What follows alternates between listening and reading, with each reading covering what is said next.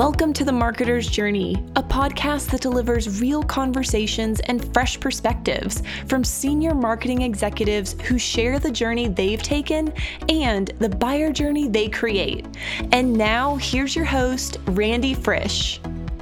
Welcome to the Marketer's Journey. Today, Ran Avrahamy, the CMO of AppsFlyer, joins me. And I'll be honest, I didn't know what to expect coming into this episode. I thought someone who's been with a company for over eight years, are they super comfortable? Is that good? Is that bad as a guest?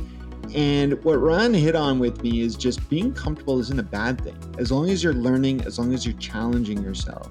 And one of the themes of this episode is the need to reinvent yourself, to reinvent who you are as a marketer, and ultimately, as we weave into the second half of our conversation, to reinvent your strategy at times because we hit a lot on events. And a lot of us have heard about events of the past and the challenges of COVID on those event strategies. But Ran gives his advice on how they adapted, but also how you have to adapt yet again now that we can get back in front of people and people's crave to have those experiences, to have those interactions, what does that mean for you as a marketing team?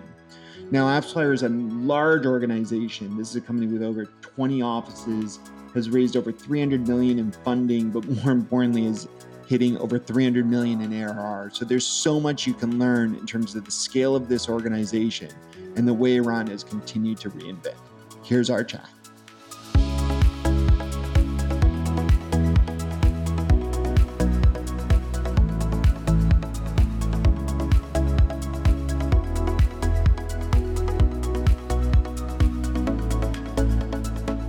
I am so happy that you are here. This is going to be a great episode.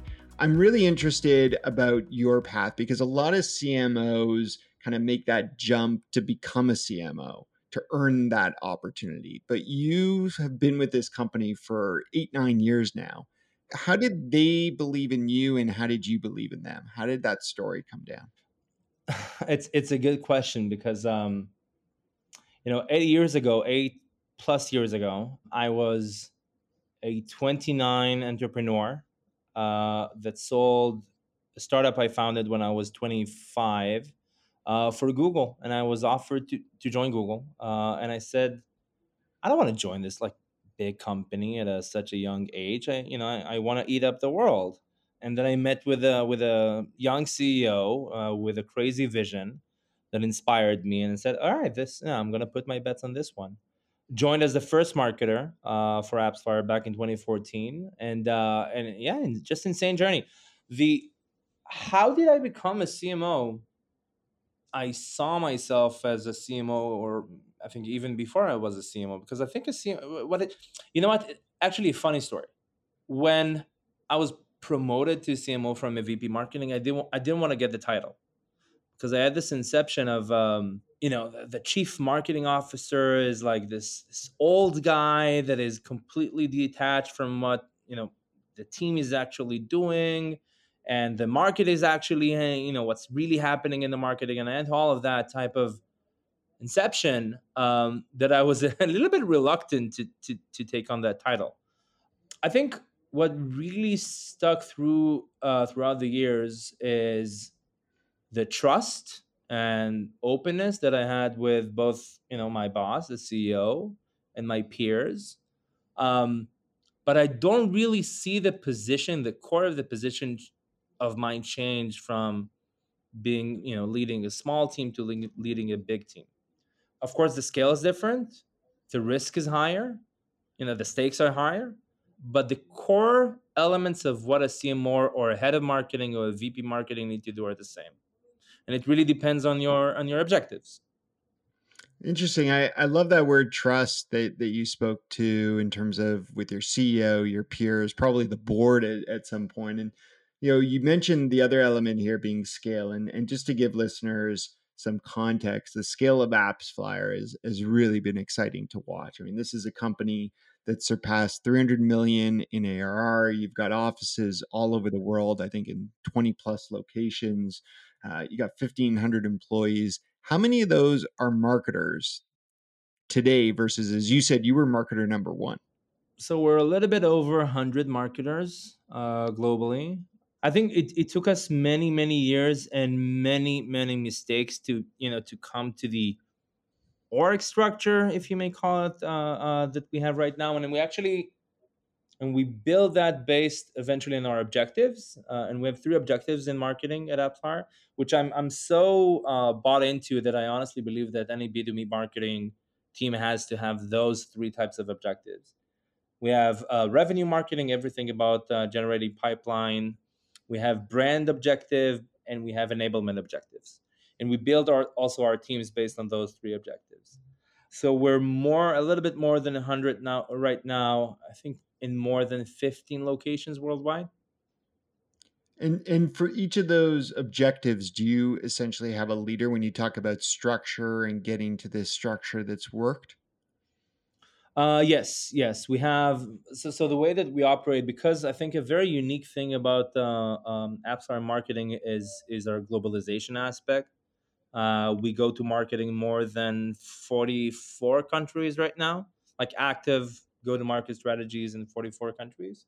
Um, so, so that aspect, you know, it's like a blessing and a curse, right? Because uh, on one side, it's super interesting it's diverse the way you, you do marketing in brazil is different than what you do in japan and in india and in north america and in europe but it, it's also very business healthy obviously especially when climate change and and there's a lot of macroeconomy and, and geopolitical things happening in the world but it also creates a lot of um, operational challenges right so i think our structure and scale is a little bit different than, than than most companies i know at least the way that we structure is we have two sides of marketing. We have corporate marketing, uh, which sits here in Israel, uh, and we have our regional marketing teams, uh, which seats in the regions. And eventually, yes, in an ideal, perfect, like you know, full headcount type of uh, snapshot, which never happens because that's just life.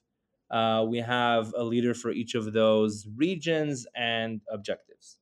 Interesting. Interesting. And and just at a high level with objectives, is is this tied to an overall company wide OKR style goal setting, or is this more centralized within marketing specifically? The short answer is no. Uh, we don't operate with like a global OKR structure. Uh, we want to. It's it's a process. It's a, it's a big process to implement something like that because in order to, I'm actually a big advocate of OKRs. Um, and we try that in marketing but in order for that to really succeed every single person in the company needs to be like on board for that top down bottom up cross um, and we'll, we'll get there but but these objectives of course are eventually uh, part of the overall company strategy and, and overall objectives gotcha so I, I want to come back to something you said and how you you just spoke to this idea that we're going to get there. It's a continual evolution in terms of process and strategy and objectives. In so many companies, I feel like when we get to a point where we where we feel it's broken, the answer is fire the coach, right? New CMO, we need to change it up you know, I, I'm looking at your LinkedIn on the side here, and and you know, you joke about yourself being potentially an all-star NBA player. You know, had you gone that route, you know, you'd probably have had at least three different coaches over an yeah. eight, nine year tenure as a player on a team. How has that trust that you spoke about earlier allowed you to reset? Who pushes for that reset? Is that you pushing for that reset? Is it your CEO? How do you determine when it's time to make one of these bigger organizational changes? it's a very good and, and and and real question, right? I think you know there's this thing about the the word or the phrase um, comfort zone, right? Usually it's being said in a negative way, right? Get outside of the comfort zone, you know, think different, uh, challenge yourself. But I think that you know, when you think about the word comfort zone, the, the essence of it is, is comfort, is comfortable. I don't know about you, but I, I like that I'm comfortable. Now, the sweet spot is if you're in your comfort zone, but you still grow, learn, you feel challenged, you learn something new. If the answer for all these are yes, then then you're probably in a good place. Now, how do you do that? That's it, it's tough and, and it's not always easy, right? You ask yourself, can I replicate this uh, somewhere else? I think it's a very honest question that that not just marketers that people need to ask about after a, a certain amount of time. But when you answer yourself, am I still excited about what I do? Do I still enjoy what I what I do? Uh, do I grow and do I learn? If the answer is yes, then keep on doing that. And I think I personally try to sort of reinvent myself, um, ideally once a year, part of my New Year's resolution. Um, and it can be in different areas, by the way, not just professional, because even if you do something on a personal level and it inspires you or, or pushes you to do something that you don't used to do, that also can affect yourself as a marketer, as an you know, as a manager, as a business leader. Uh, so I think all of those components are important for your growth as as a leader. Can you, can you give an example of that reinvention of yourself? What is what is something you've invested in yourself, or where your teams come in that next year and said runs change in some sort of material way? Yeah, uh, good question. I think a couple of years ago, when we have grown, it was a year that we've grown significantly, both in all type of metrics it was pre-COVID, and, and pre-COVID is different days, uh, if we all recall those. I felt like we grew too fast without, you know, I'll tell the background story. Is that when we started AppsFlyer and when I joined the company pretty early on, we never stopped and asked ourselves, or I never stopped and asked myself, you know, or Googled like how to run a B2B marketing team, right?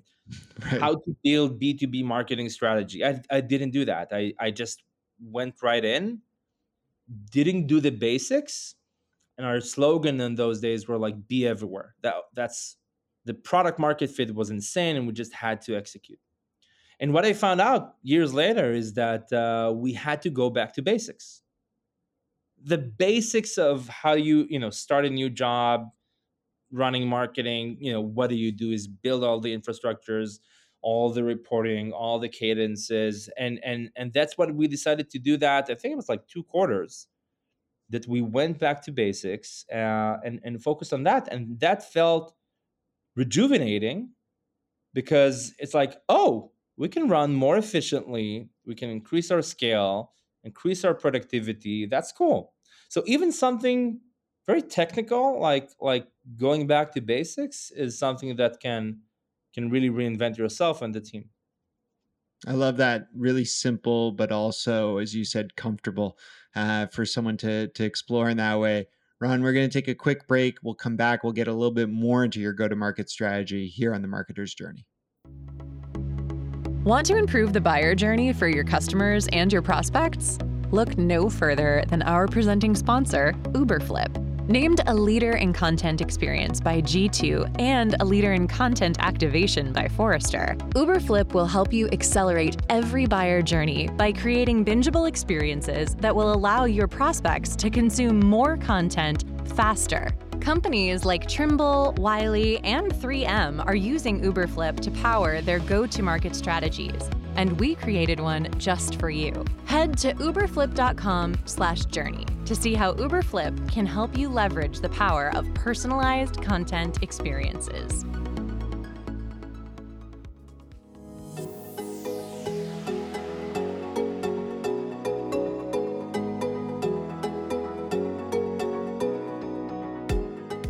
This idea of comfort zone is actually really interesting. It, it had me thinking after we reported together that when someone starts an organization, we always say we've got to give them time to get comfortable. We can't expect too much from them in the first weeks.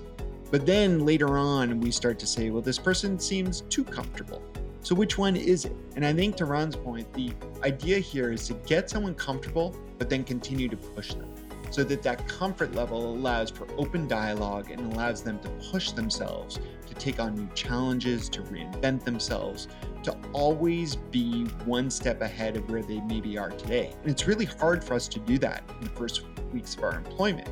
So, what we need to do is build that comfort zone and then create an environment where we push.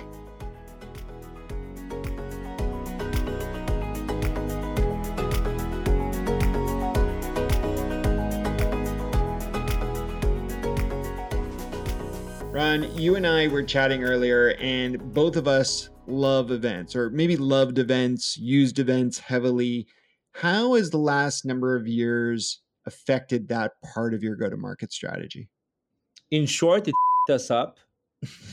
but, but it, it it also taught us a lot of very, very important, you know what, even psychological lessons because what is an event right? A lot of people look at event as a as a marketing channel. It, really isn't.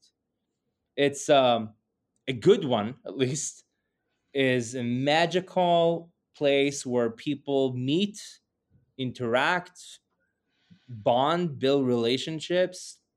It's the the magic of, of human nature right?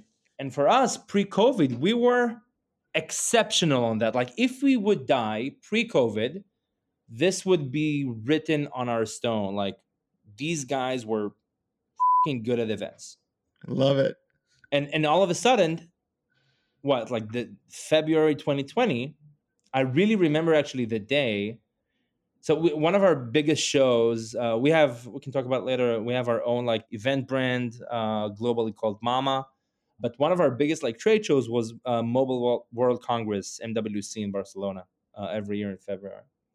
And I remember I had to make um, you know, things started rumoring up in February about you know this virus and lockdowns and like weird shit that happened, and uh, we had to make a very weird decision to pull out of of a very expensive key event of ours in our event strategy in Barcelona in, in, in February. And I remember like making the call of, of canceling that, and like people reacted weird. That was before the show got canceled, and we actually lost that money, uh, and that was tough. And I think eventually what we learned from this is first of all that, and, and we see this now, right? We see this. I don't know if we can say post COVID. Let's let's just call it post COVID. I feel like it's post COVID. It's like a champagne that is being shaking, like a champagne bottle that is being shaken for two years, three and a half years, and now you pop up the lid and it's like and it explodes. People just want to meet up.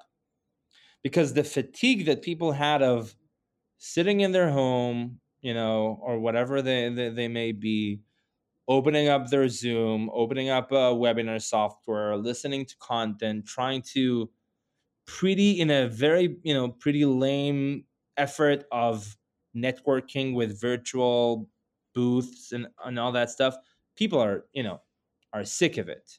And and I ask, you know, colleagues or friends when like, oh, you guys need to do more webinars. I like ask them, when was the last time you joined a webinar just to learn something or to to network with someone? So shut up. So I think events are very much back. It's going to be a big core pillar of our strategy in 2023. And I'm very, very happy that they're back. I don't know about you. Let me ask you a, a tough question though, because I, I've been asked this by my board, you know, and, and at times, as much as we knew that attribution was there at an event, sometimes it's harder to, to show versus a traditional marketing channel or to, a digital marketing channel, I'm going to say. And one of the things that a lot of marketers have told me is they're excited to be back at events, especially those attending are excited to be back. But there's not as many people attending as of yet. So are you reducing your spend? Are you reducing your spend for events to compensate for less attendees? Or to your point, are you still going to focus on killing it, which means a heavy investment? It's a it's a tough balance.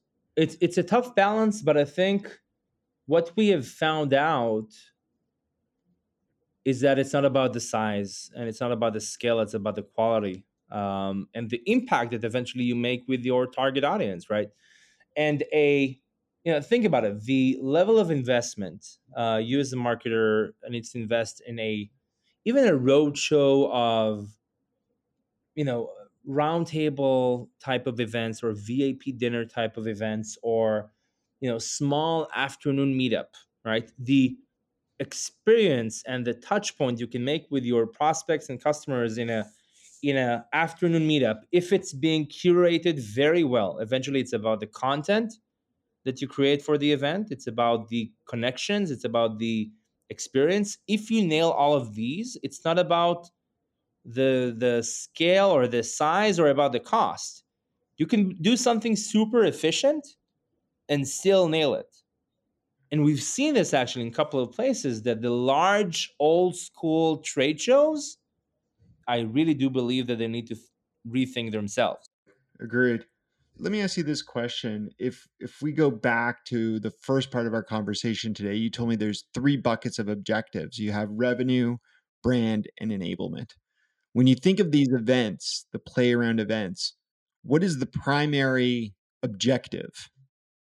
Is this a revenue pipeline play or is this a brand play that later will help you with pipeline or is it enabling some of your customers out there? Like what is the primary driver of events? Perfect question. Uh, it's a perfect question because we ask ourselves uh, that as well. And I think the answer lies that it's not all events are equal. And if you are able to focus your event, right? Let, let's let's not also call that event maybe because maybe event automatically puts you in the bucket of a conference, a trade show because an event can be anything, right? Uh, but as long as you focus the type of event or different types of event for different types of objectives, then you're you're set up for success because the expectation is that there is an alignment between you know where you let's call it allocate that budget to. Is it a brand play? Is it a revenue play or a pipeline play? Is it an enablement play to eventually the objective? Right. So and there's no like silver bullet because a customer event, right, that you invite maybe 20 of your customers plus maybe 10 of prospects and maybe like five partners. That's a good ratio for me.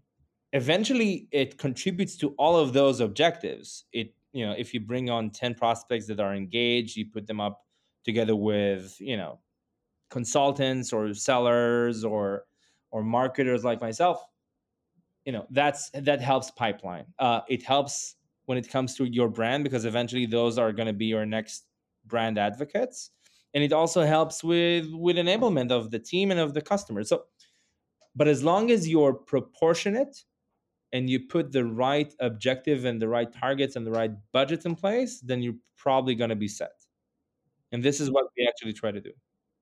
So do you think I'm not going to say anyone has an advantage because as you said it's it's all about focus and what you're trying to get out of that event and who you who your buyer is. But an interesting thing about AppsFlyer is that your ideal customer profile is quite broad. You know, someone now if I go to your website I can sign up for free in a freemium model, but you have some massive brands who are using you that are without a doubt getting an enterprise white glove experience.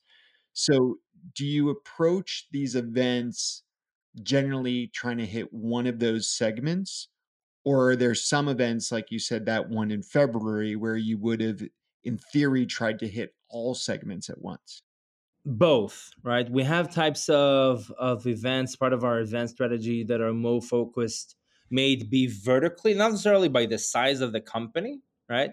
Because eventually, you know, when you think about it, a you know a director of user acquisition at a at a medium sized gaming studio and a I don't know a user acquisition or a growth marketing manager at an enterprise e-commerce company they have a lot of similarities. So it doesn't necessarily mean like that you know that they're in two different types of, of companies. I think vertical is very important for us. How do we verticalize segment our uh, events and our activities of course, we do this all over the world, so geographical is also important.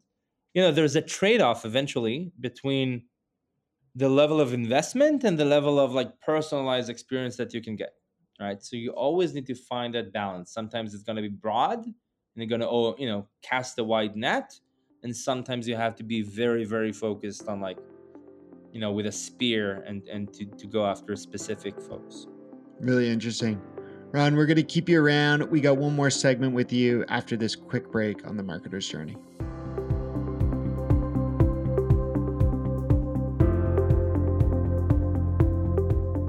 Just to weigh in on the event debate, I couldn't agree more with Ran that events are going to come back and they're going to maybe be more important than ever. When we think about it, we've moved from a world where many of us gather in person in our offices to embracing remote We've moved from an environment where we go visit our customers on the regular. And now events are, as Ran said, an opportunity to bring people together and create an experience. Now, that doesn't mean that we can use the same tactics and the same cost base for events as we had in the past. It may take time to get back to the levels of where attendance was with events. But that means if we create a much more targeted event strategy and really give thought to who we're trying to engage and how we bring them together, we can create something that's just as intimate as those gatherings in offices, out at customers' offices, whatever might be. That is the opportunity for the events of the future.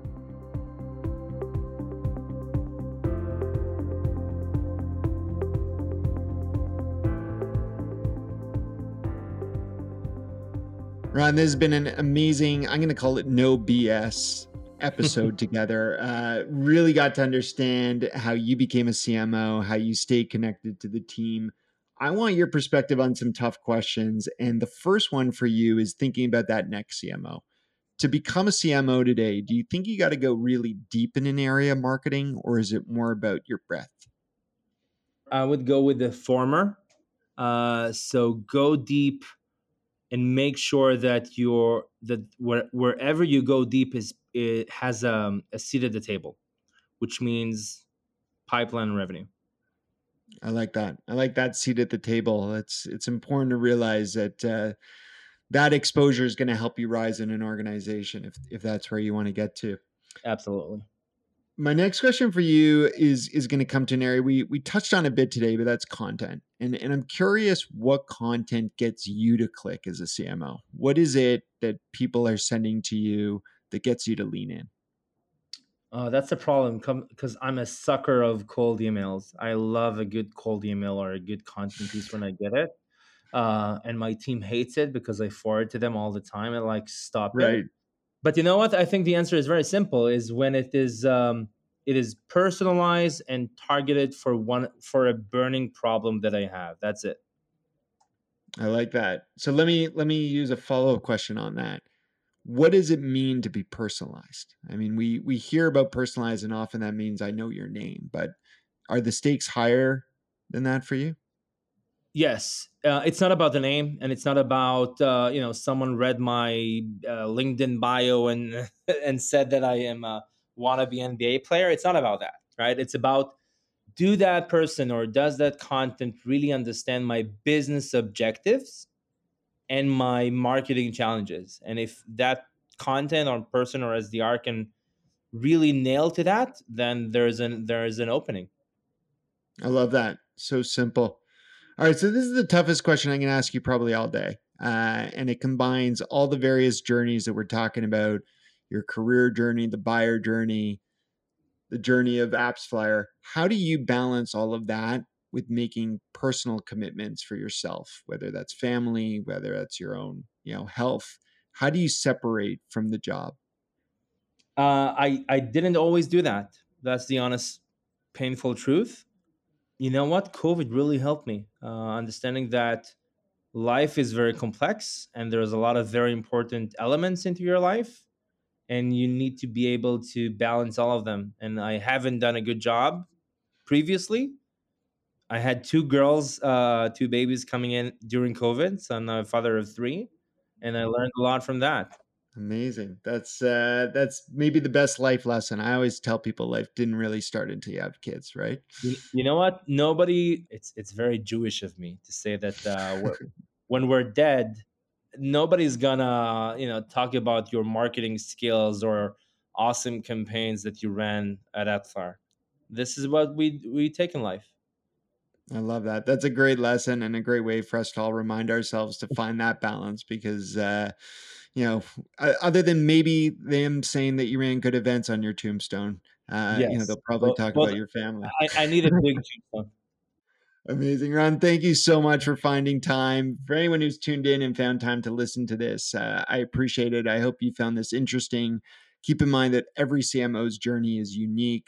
We've interviewed over about 130 now different CMOs, and everyone's got a different path. Yours is probably taking one of its own. Hopefully, one day you'll be on here to share it. Until next time, though, thanks for tuning in. You've been listening to the Marketer's Journey podcast. Big thanks to our sponsors at Uberflip, who help you fuel demand generation with content for an accelerated buyer journey.